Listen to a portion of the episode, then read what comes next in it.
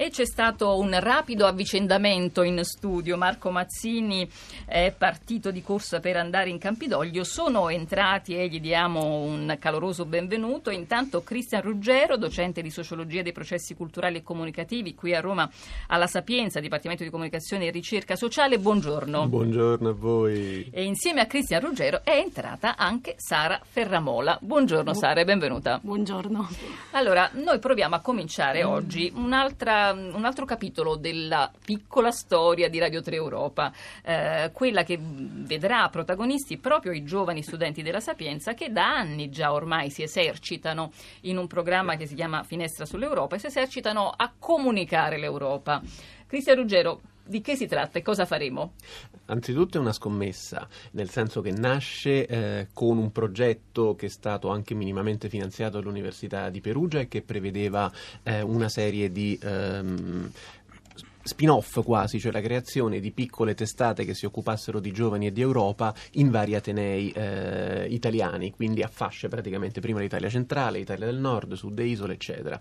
Poi come succede spesso con questi progetti, passata un po' l'euforia in qualche maniera, ma, ma neanche tanto economica perché oggettivamente i finanziamenti sono mh, mm, pochi per fare una cosa di questo genere e que- tutti questi progetti sono, mh, mm, si sono appassiti in qualche maniera. Siamo rimasti noi e eh, i, i capofila Perugia, quindi un progetto progetto appunto che è nato dal professor mm. Raspadori e dalla collega Paoletti che hanno con- contattato all'epoca eh, il professor Morcellini che era il, il, direttore del dipartimento e ci siamo guardati e abbiamo detto che facciamo, continuiamo. Voi da pionieri vi siete assunti la responsabilità di diventare, di restare capofila, eh, nella speranza di tirare dietro altre realtà. Ma più che altro mh, per la passione che ci mettevano gli studenti, nel senso questo come mh, una serie di altri progetti eh, si basa ma, uh, su, sulla, sulla, passione, sull'interesse, sulla volontà degli studenti di mettersi un po' alla prova, cioè il fatto stesso che insomma Sara sia qui a, eh, con, con, una FIFA blu immagino a, ai microfoni di, di, una radio vera, nel senso noi abbiamo una radio eh,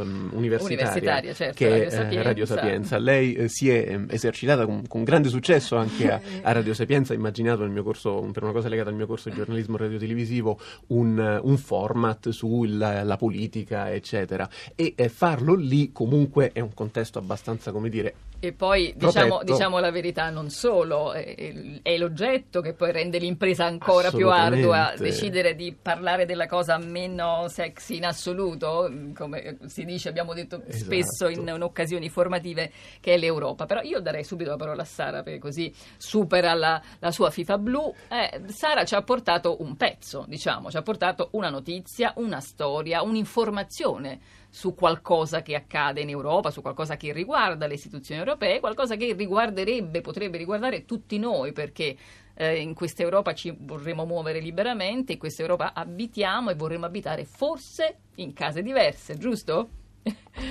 Sì, eh, abbiamo fatto in collaborazione con, eh, sempre riguardo al progetto Finestra sull'Europa, una un articolo sull'ecosostenibilità nel, nell'Unione Europea e eh, in particolare riferita al eh, progetto Solar Decathlon 2018 eh, il progetto che eh, promosso dall'Unione Europea in collaborazione con il mondo accademico per ehm, l'ecosostenibilità.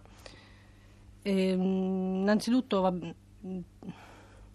questa è una cosa che uh, ha a che fare con una strategia europea precisa, sì, no? La, cioè perché l'Europa ha, ehm, si è prefissata una strategia ecosos- di ecosostenibilità per il 2020 per eh, l'impiego delle risorse in modo più efficiente e meno dannoso per, mh, per sviluppare nuovi modelli di consumo, di produzione e di consumo. Questa strategia prevederebbe ehm, degli, degli, obiettivi tra cui la, ehm, la, riduzione sicuramente del, almeno del 20% di anidride carbonica entro i prossimi tre anni e quindi ehm, un aumento del fabbisogno di energia ricavandola da fonti rinnovabili. Questo porterebbe entro il 2020 a eh, risparmiare più di eh, 60 miliardi di euro. Sulle, sulle, importazioni quindi delle materie prime. E questi sono, sono numeri che dovrebbero interessarci molto. Eh, come si può fare tutto ciò? Se mh, capisco bene, può, eh, questa cosa può interessare molto chi progetta, quindi può interessare molto architetti, ma eh, non solo. E come riguarda le università italiane? Perché su quello credo abbiate indagato. Sì, infatti è... Mh, cioè, vede partecipante la, eh, la, facoltà di architettura e di eh, ingegneria eh, civile e industriale guidata da Marco Casini che abbiamo anche intervistato nei giorni scorsi. E che vi ha detto? Mm, ehm, Solar più... Decathlon, eh? ripetiamo sì, il nome del Solar Decathlon 2018, in cui 22 atenei internazionalmente si sfideranno per la creazione di un prototipo di, ah. eh, di abitazione che sia dal punto di vista energetico efficiente e quindi sostenibile. Quindi noi alla fine avremo davanti diciamo, un modello di casa da sì, poter sì. Eh, eh, praticamente imitare o comunque provare a, pro- a costruire. Sì. Eh, dicevamo Marco Casini, che cosa vi ha detto? Marco Casini è docente di tecnologia dell'architettura e di certificazione ambientale degli edifici che guida eh, il team Sapienza eh, all'interno di questa corsa per il Solar Decathlon 2018 e eh, secondo, secondo, Casini entro, eh, cioè dal 2020 tutti gli edifici dovranno essere a energia quasi zero, quindi Mm, con un fabbisogno energetico praticamente nullo. Beh, un'altra era, eh? ci dovremmo trovare in un'altra era nel 2020, però insomma intanto sì. ci stanno provando, qualcuno ci sì. sta provando. E tra 22 atenei il vincitore sarà... E eh beh, insomma, la speranza è che presenti un prototipo. Sì, poi... lo scopo sarebbe quello appunto di portare poi eh, l'attenzione soprattutto del mondo da parte, soprattutto rivolta ai giovani e per questo interviene il Dipartimento di Comunicazione e Ricerca Sociale. E quindi quando si dice la parola sinergia, sì. no? Eh, che, che, va tanto e serve molto a definire delle realtà sia di studio che di ricerca che di lavoro. Ringraziamo Sara che ha superato brillantemente la FIFA blu di qui sopra buon lavoro. eh, era Sara Ferramolla appunto che ha diciamo, partecipa al progetto Una finestra sull'Europa. Noi abbiamo detto che ci, vi chiameremo, i, i giovani raccontano l'Europa. Cristian Ruggero, mh, in futuro faremo anche qualcosa eh, di diverso, cercheremo di, almeno mi pare di aver capito, anche di smontare un po' di informazioni o di disinformazione sull'Europa.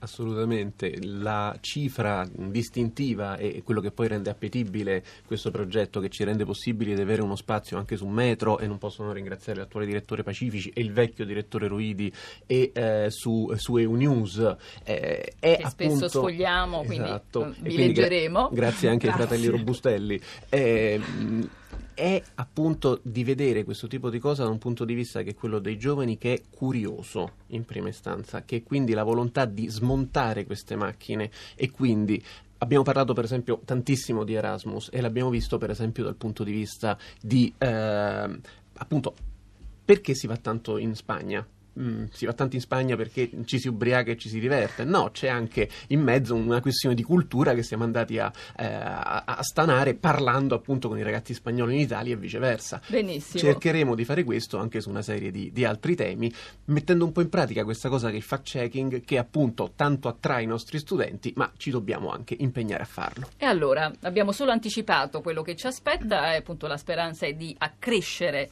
la consapevolezza eh, di essere europei e come. Allora, grazie anche a Cristiano Ruggero della Sapienza, vi aspettiamo ancora qui a Via Asiago, grazie ancora a Sara. Costanza, ancora messaggi prima di salutarci? Sì, un messaggio brevissimo che però diciamo, eh, riassume un po' tutto quello che può essere Erasmus e anche la giornata di oggi, perché Assunta ci scrive ad esempio che la pace europea non è così rosa. Come non considerare la guerra, la disoccupazione, il caporalato, il degrado, la guerra tra i poveri, ma sicuramente una delle, bu- delle cose più buone è l'Erasmus Erasmus. I giovani ci provano, le istituzioni ci credono, beh, rimangono i problemi di qui sopra, ma ritengo l'esperienza Erasmus molto molto importante. I giovani ci provano e allora su questo dobbiamo tenere presente. Grazie a tutti per l'ascolto. Eh, vi saluto di corsa perché vi aspetta Radio Trescenza. Radio Europa torna venerdì prossimo. Buona giornata da Anna Maria Giordano.